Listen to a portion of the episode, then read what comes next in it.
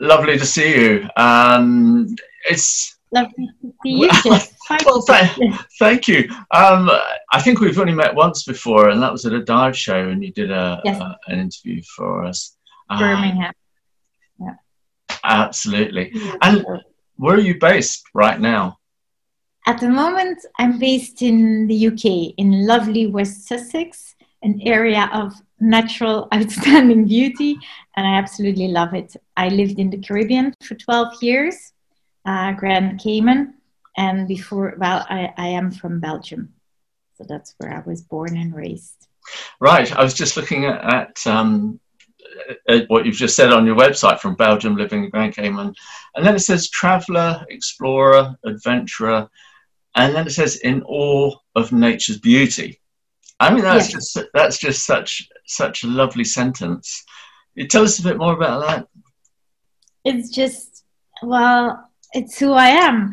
I can be um, like life throws everybody some stuff, and how you deal with it depends on the person you are. But if you can find happy moments in nature, like just watching clouds or the grass growing or little frogs developing from tadpoles to frogs. And if you can find your joy in those wonders, I think life can be very beautiful, whatever you're experiencing.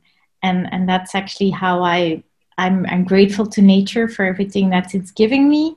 And, um, and, and that's, I, I am in awe I can I can I can really be happy just walking out the door and hear the buzzing of the bumblebees and knowing that okay, it's good. Life is still continuing. yeah, no, uh, uh, uh, absolutely. It's it's so sad that so many people are so divorced from nature and wildlife and, and what's out there. And, you know, not through any fault of their own, it's just that they either live in cities or their environments have been built on, and yeah, that that struggle just to get people reconnected with nature is is quite a yeah. hard one. It is hard, and sometimes you see people passing, like even in a city. And I grew up in in an in an urban environment, but when I went to a park, um, you have all the beauty there, and if you can't see it, it actually takes a lot away from your life. So, and I think it's up to parents to um, to um, like plant little seeds in children to observe, because if you can't observe, you don't see. Yeah, that's so true. One of my one of my great joys is with my two grandchildren who are now six and eight, two girls, and. Wow you know, they're they're okay. They're normal kids, but just occasionally, you know, we're out in the fields or something, uh, or on the coast, and then they'll see something, or you'll describe something and show them, and just just that the way their faces light up, right? It's discovery. Uh, it's yeah. fantastic.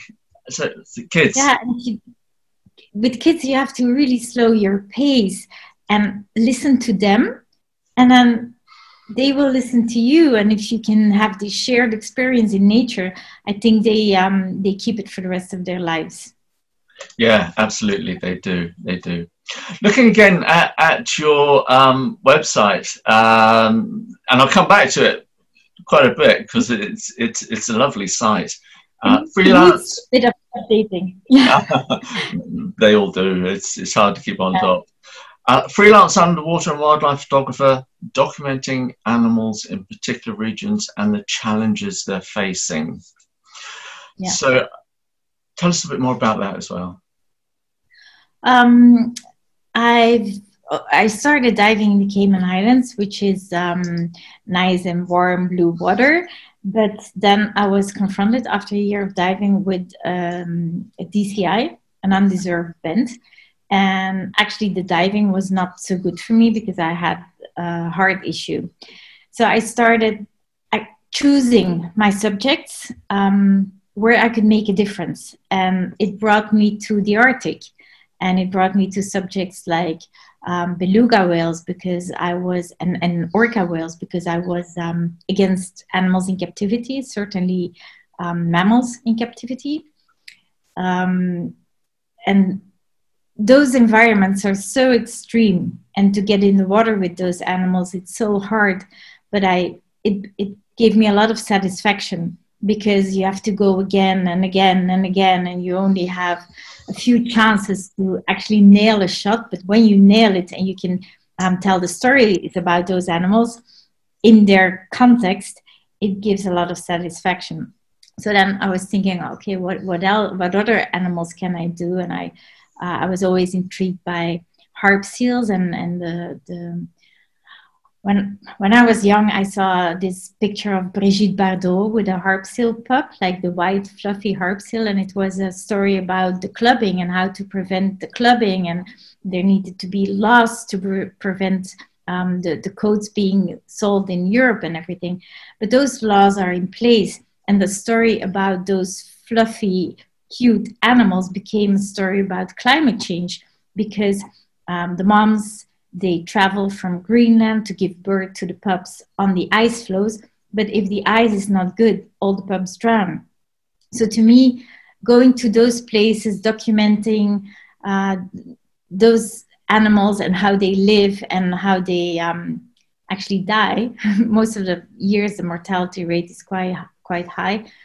It, it to me, it's they are the eyes of climate change and then, of course, you have animals that need ice for breeding, and you have animals that need ice for hunting, like polar bears, which I've always also been to twice or three times. Um, those are interesting stories, and if you can, if you can just take the images and you do nothing with those images, those stories don't don't get to the people that need to hear them. So, what I really love to do is go to uh, classes to school kids and tell those stories and actually show funny images of me on the ice being totally ridiculous and being cold. But those kids then can relate to those stories and they say, oh, we never knew. And because they only see nice images, they don't hear about the animals in the environment. And, and I really love to make a few connections and plant again a few seeds. Uh, what are the reactions of the kids that you that you show all this to? Uh, how do they react?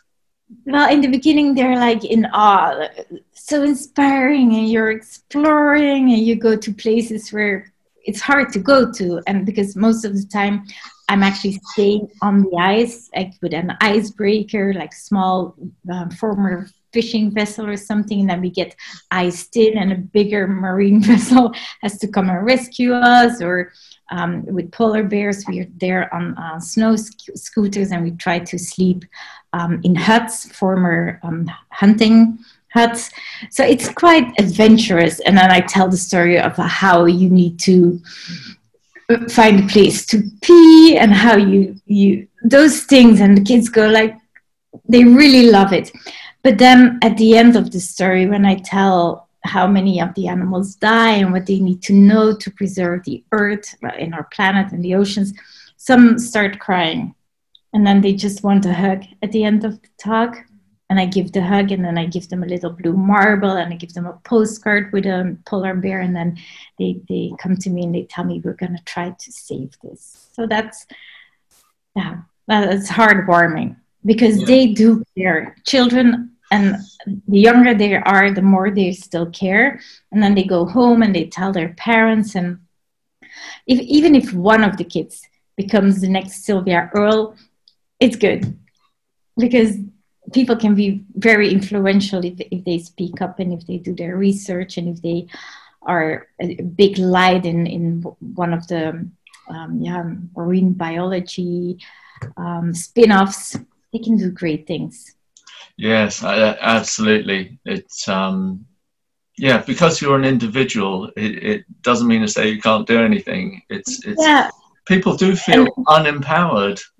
Yeah, yeah, and maybe that's why I'm so vocal in in smaller groups or just go to schools and try to um, get in touch with with individuals too, because I was this. Um, I wanted to give. Take pictures and I want to give and I wanted to work with NGOs and everything. But it's hard as an individual to work with an NGO because they have these questions. Why do you do this? What do you want from us? Um, why do you want to give time and effort? And I was like, I just want to help. Um, and then I got turned away so many times that I think, but I can I can make a difference. It's just up to me to open up my mouth as me and and try to inspire others and that's what i've been doing actually since i started so oh. oh. you you've brought back um, some memories of of svalbard I, I went there i don't know uh, 20 odd years ago uh, to make a film about polar bears for anglia tv and when i arrived i mean this was totally new to me snow ice glaciers 24 hour daylight it was yeah. I was just absolutely staggered. But even then, as we arrived, the whole bay was full of ice. It was beautiful. And the very next morning, when we woke up, it had gone. And it was extraordinary. And, you know, the, the scientists who were staying with there um, at the base were saying, We've never seen this before. It's never happened. And, and now it's just, you know, the ice doesn't even appear anymore. Yeah.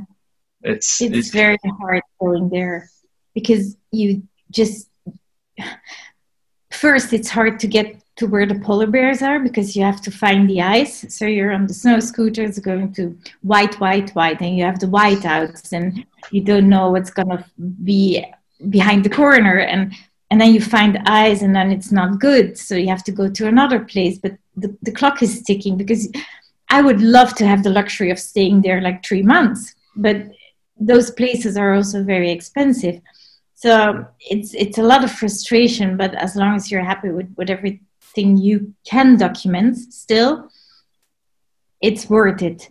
Um, but it's a sad story. And then sometimes you see the polar bears and then you watch them hunting and they don't get the seal and then you know, oh, in two days the ice is gone and you see they're not fat enough to survive the summer, it's it's sad. Don't you think it's very confronting when you're there? Yes, I do. Uh, it's always frustrated me that throughout my career, um, I've been paid to go and make films about wildlife and environments, and it's to me, it's never the true story. So, for yeah. instance, going to Svalbard, the ice had disappeared. Um, it wasn't to be put in the film because it was a film about polar bears and their behavior. Yeah. And so this this incredibly important news doesn't get broadcast, it doesn't get shown. Yeah, and, and things only then appear years and years later when it's too late almost. Yeah. And even now, you see when you have um, pictures of, of, of dead turtles or something, those are not the images people want to see because no. they want, especially with the pandemic, they want good news, they want nice images. Um, but anyway, if I give a presentation, I do put the, the sad images in it, but I end with a good note because you have to give people hope. But but they they need to be shown, and I think if more and more people um, will show those images, um, but not bomb people with bad news, then um, it, the news will get out and will get spread. So yeah, yeah it's, it's, true. You, you you can't, or it doesn't work if you bombard people with with bad images. They just turn off, and and it's a shame. Yeah. I I do have a, a, a an amazing memory of being in Svalbard. We were in this this little bay covered, and it was covered in ice with the glacier behind it, yeah. and the seals were. It was the ice was quite thin. I mean, you could actually put your hand through it if you wanted to, but the seals were either on the shore or just under the water, and they were singing. Oh. And so I couldn't see them, but this singing was coming out of the ice and echoing around the cliffs of the bay, and it was it was like angels singing. That's beautiful. It was just uh, just incredible. Uh, I've I've never heard it again since. It, it, it was just, um, yeah, I shall never forget it. One of those moments in doing wildlife that, that just sits there. Yeah, like for me, one of, well, you have many of those moments, but some are more precious than others. And to me, being on Hudson Bay, like it was very bad weather and nobody went out because it was just you, at that time you could still snorkel with beluga whales. Um, but I was there all alone with a female captain, and we we felt pretty badass going out in not too good weather. And um, we had the most incredible encounter with two pots of male belugas, and they showed dominance behavior and i was in the water with them and they started bumping me and they started like opening their mouths and and a bit snapping sounds and i felt it was like okay this is enough of those male dominance um, performances. I have to get out because it became a bit dangerous. They're big animals. They're yeah, 300 kilos or something. So i got out and they didn't want to let us leave so we couldn't start the engine of the boat. And they started also they, they are very vocal anyways. You can always hear them. But suddenly they started all together being super vocal. And it was the most beautiful symphonic orchestra i've ever heard with the mist coming in so we needed to get out of there it was so surreal um, and i do think it was for us like two females between all these male belugas I like. I yeah, like absolutely. And why not? yeah, I know we, we can't anthropomorphize, but I do it anyway because it connects me. And well, after all the years, Jane Goodall was um, was allowed or was respected for doing it anyway. So yeah, I have no issue. I think marine mammals have a lot in common with human beings. I find it actually difficult not to anthropomorphize. Yeah. I mean, how can you not? I mean, when you spend a little time with any species, you start to recognize all the behaviors, the expressions, yeah. the moods yeah. that, that, we have. Yeah, even last summer, I spent uh, in lockdown in Cayman Islands. It was my last summer there. Once we were allowed back in the water, um, I went diving to, you probably know the spot, um, Devil's Grotto, Eden Rock. And I saw this uh, it was a lot of squid, like Caribbean reef squid. And I was just so happy to be back in the water and, and to see the changes in, in light and to see the changes in color. And they started um, uh, mating. But there was one specific squid, and he had a little wound um, on his skin. And I went back day after day after day, just being happy to be in the water. And I saw that squid, I, I say him, maybe it was a her, every day and i it every day it was in front of my dome and every day it was just almost kissing my dome. And then of course you know squid they don't have a long life. One day i go back and i don't see him anymore. So i know he must have died because he did his job he did the mating. But you you get like attached don't you? Yes, you do. Yeah, you, you you start recognizing certain animals and you name them even, and you yeah you say I go back to my to my little squid tomorrow. it's also think if you make that connection, it also shows in your uh, film or in your images. Because if for me, if I don't have a connection, I don't shoot. So I have most of my images are very frontal or very eye to eye because I want to get the viewer involved, um, get them actually to see what I see. And um, yeah, I need that connection to be able to take an image. And they are beautiful images. I'm just looking again at, at um, your gallery on your site, and the beluga I see up there is yeah. is um, yeah, lovely. But my, one of my favourites is it's a sort of half in, half out shot of a ray, rays on the sand, yeah. and then you can just see the line of swell and the sky above. Okay. it's it's it's beautiful. I love those shots where you can actually see the surface and the bottom as well. I just think yeah. that's stunning. Yeah.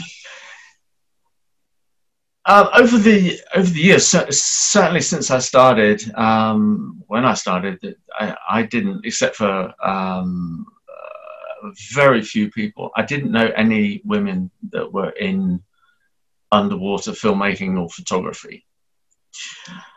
It's increased hugely over the years, which yeah. is fantastic. It's brilliant. Um, did you actually have any trouble starting your career? Was it difficult, or did you just fall straight into it and and go? It was never something I would never imagine when I became when I turned forty.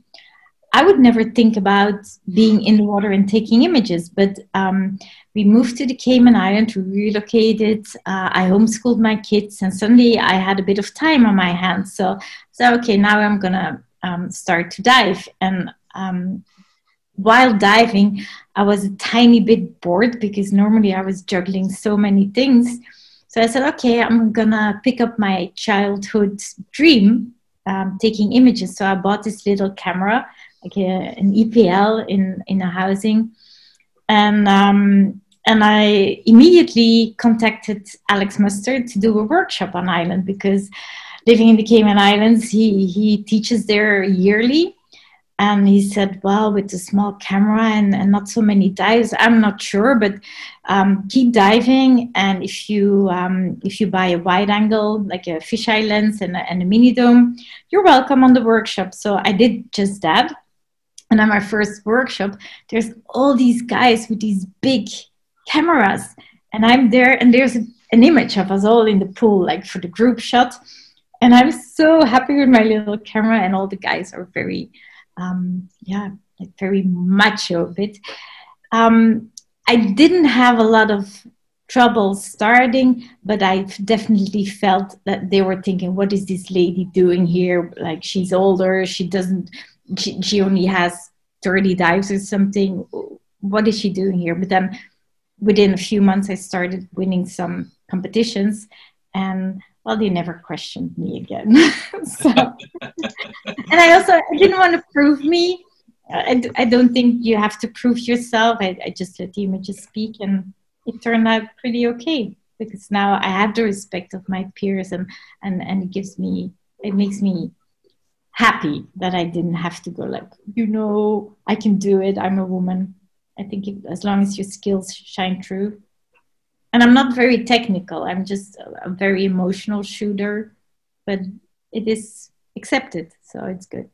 Yeah, I think it's brilliant. Absolutely brilliant.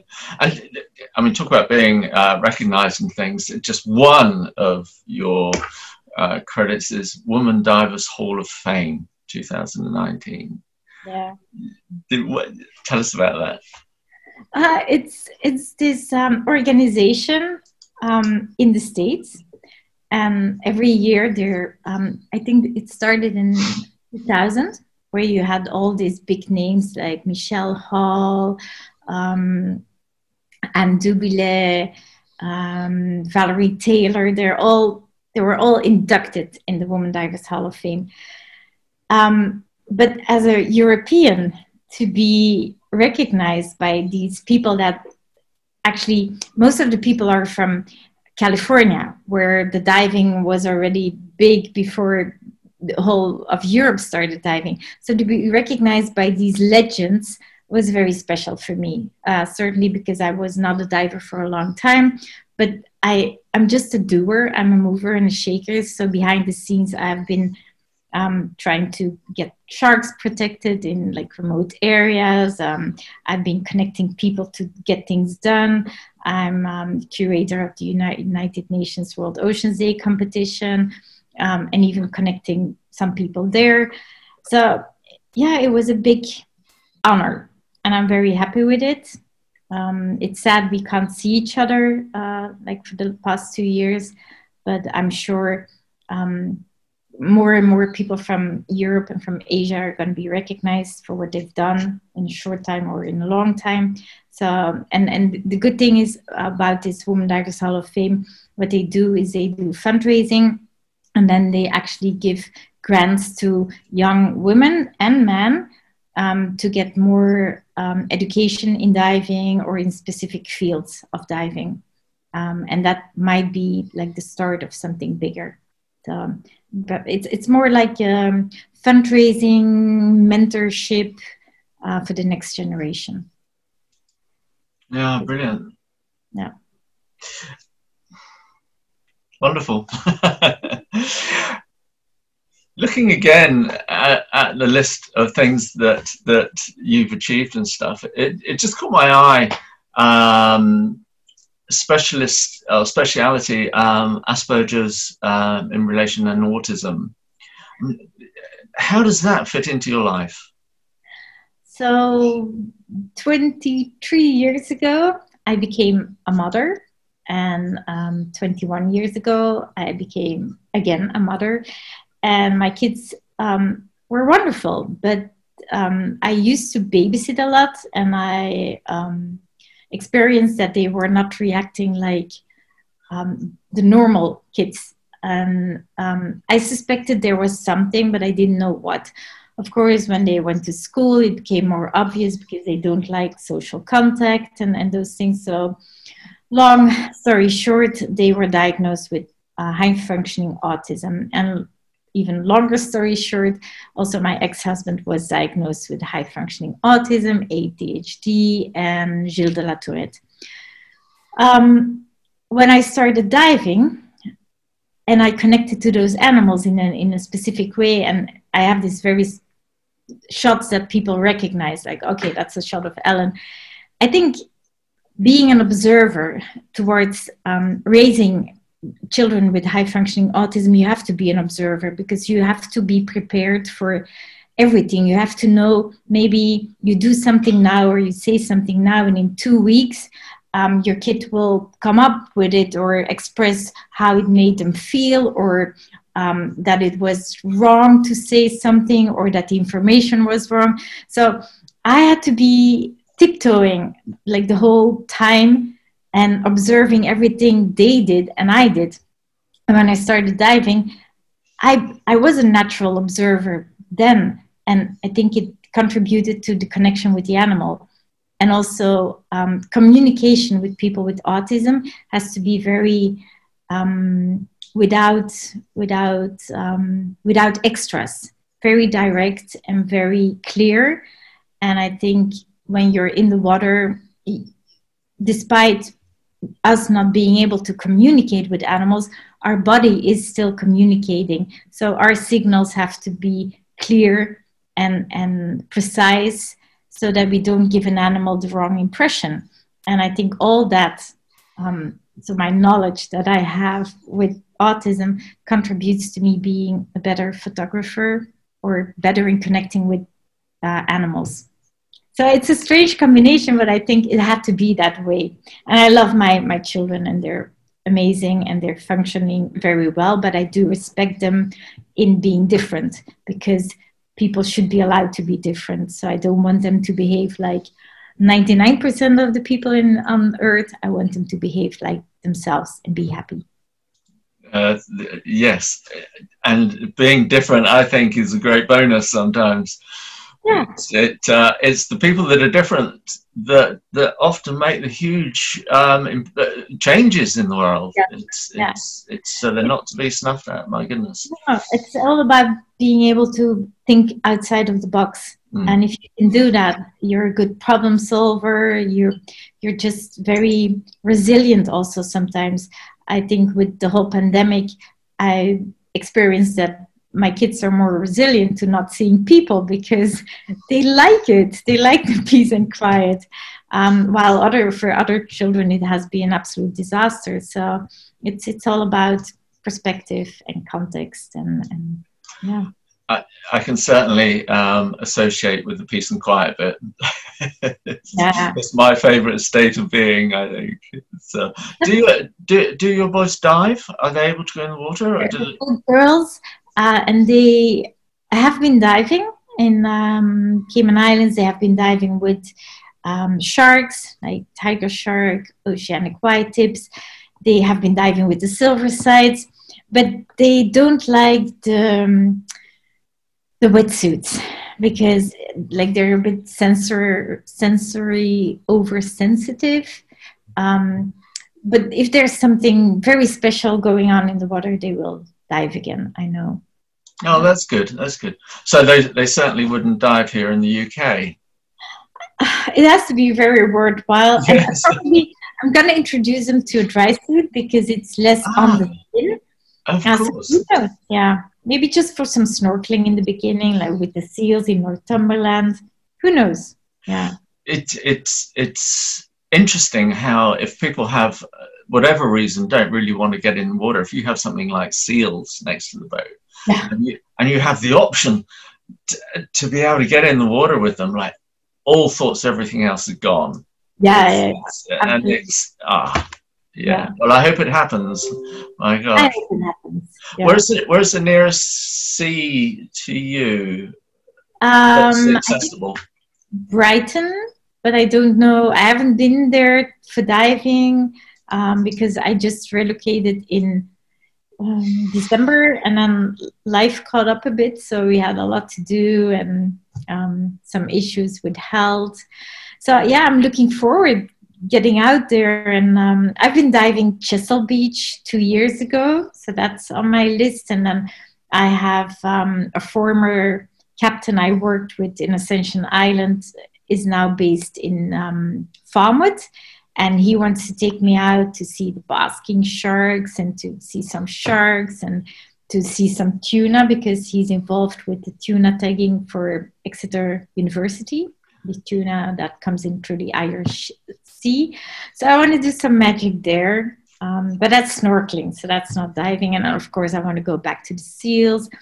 And actually, before the pandemic, I was thinking if I relocate to England, I'm just gonna dive the whole coast of England and Scotland because I think it's a beautiful. You have beautiful waters, and they're so rich. Um, but then, of course, the lockdown started, and, and people could not travel anymore. And now, a lot of people are rediscovering how beautiful UK is, and that's a good thing. Oh, uh, absolutely. And uh, interestingly enough, just a few days ago, um, I did a review and interviewed Paul Naylor, who's. Yeah. Do you know him? Book. I, I saw the book and I ordered it. Yes. It's it's Great British Marine Animals. Yeah. It is. Um, if anybody ever thought that UK waters were dull, I mean, No. please look at this book. It, it is as rich as it. I mean, it, it hasn't got the abundant diversity of tropical waters, but it is amazing. we uh, the waters here are fantastic. Yeah, and I, I do think the abundance, what what I've experienced in, in in my snorkeling is that once you go a bit further, so pelagic, you have the bigger animals, and I do believe you have the same in UK, but it takes like it takes a day. You have to get out there. You have to look at the water. You have to look at the birds. You have to look at the movements, the currents, and everything.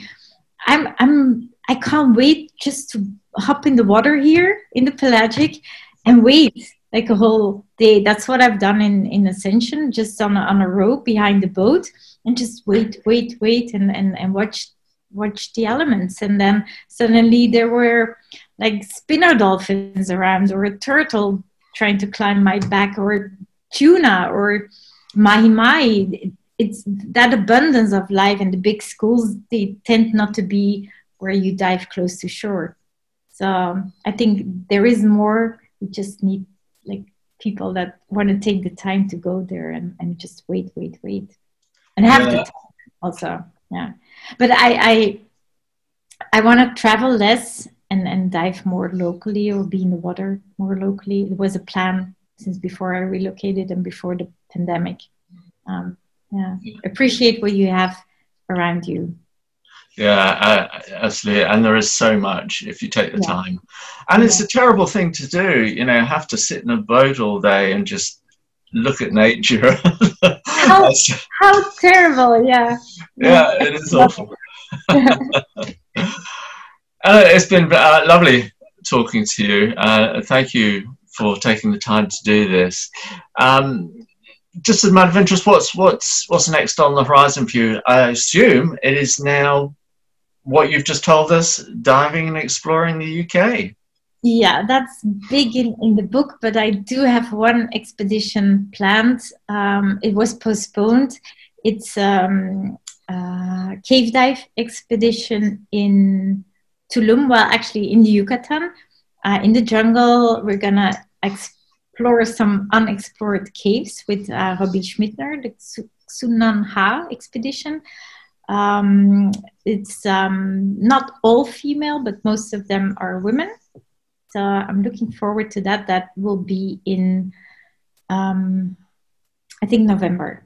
And it's actually to highlight the importance of the underground aquifers um, as a source of water and how we need to protect it because uh, they, those aquifers are getting really polluted. So yes, they are. I, I spent um, a long time uh, in the Yucatan making film about that very thing for BBC, and before then, I, I one of the things I was never ever going to do was cave diving. I just didn't see any point, you know. So I just and, yeah. and I thought, okay, I'm really going to do it, and I try, and it was just stunning. I mean, it's amazing, and the exploration and going going through the forests and finding a little sinkhole, taking a GPS, and then trying to find the tunnels to go with with ah, it's it's and the scenery is stunning, beautiful. It's stunning. I people tell me, and and I would never have thought of it that I would do something like that because I'm quite claustrophobic. But once you have the tools and a good training and you know what to do, and you, it's one of the, it's very safe then. But when people ask me why do you do it, because it's the most beautiful place I've ever been in in those caves, and you can't explain it, but just having a light and uh, on on on everything that's going on, it's yeah, it's I feel very fortunate to be able to do that. Yeah. One of the one of the stunning things about it, one of the stunning things about it, because because there is a lot, is going through very narrow passages. I mean, sometimes you have to crawl through and stuff yeah. and things, but then it can open up into a cathedral-size cave yeah. that's full of stalagmites and stalactites. And if you've got enough light to light it, it's it's it's it's awe-inspiring. Yeah, but those things are very hard to capture in an image um, because it's just sometimes too big and and and then I just I just enjoy it. Like I um, yeah, it's one yeah, it is the most beautiful thing I ever ever saw. It was interesting. I mean, this was quite some years ago when we did this. It was called um, Secrets of the Mayan Underworld, and um, even then, I mean, uh, Kukan, Cancun yes. was rapidly becoming uh, a very big coastal city. And just being underwater in the caves and seeing, you know, um, pylons being driven down into the aquifer and all that drinking water and all that water that feeds the forests and on and on, even then was at great risk. I don't know what the situation is, is now. I can only imagine it's worse. It is. Um, it's worse. So you have all the divers and the tourists, and and that were actually putting um, some pressure on the caves and the caverns. But since the lockdown, they have discovered that a lot of the caves have these bacteria in them, like really. And if you go diving there, you get skin problems and stuff. So it's really like in a short period of time, it's become a real issue. Even so big that they're a bit worried when tourism comes back in, in bigger numbers that um, people are going to get ill of diving certain places. So certain cenotes will be closed, I think. And it has to do not with the diving, but it has to do, of course, with the hotels and the rundown and the golf courses, and you know, um, and and the big pollution. Yeah. Sure. Well, best of luck with that project. Yeah, um, really, and um, once again, lovely to catch up. And lovely to talk to you and, and getting to know you a bit better. better. Yeah. Oh, cool. Thank you. Well, um, for now, I'll say goodbye. Okay. Bye bye, Jeff. Have a lovely day. Thank you. You too, Alan.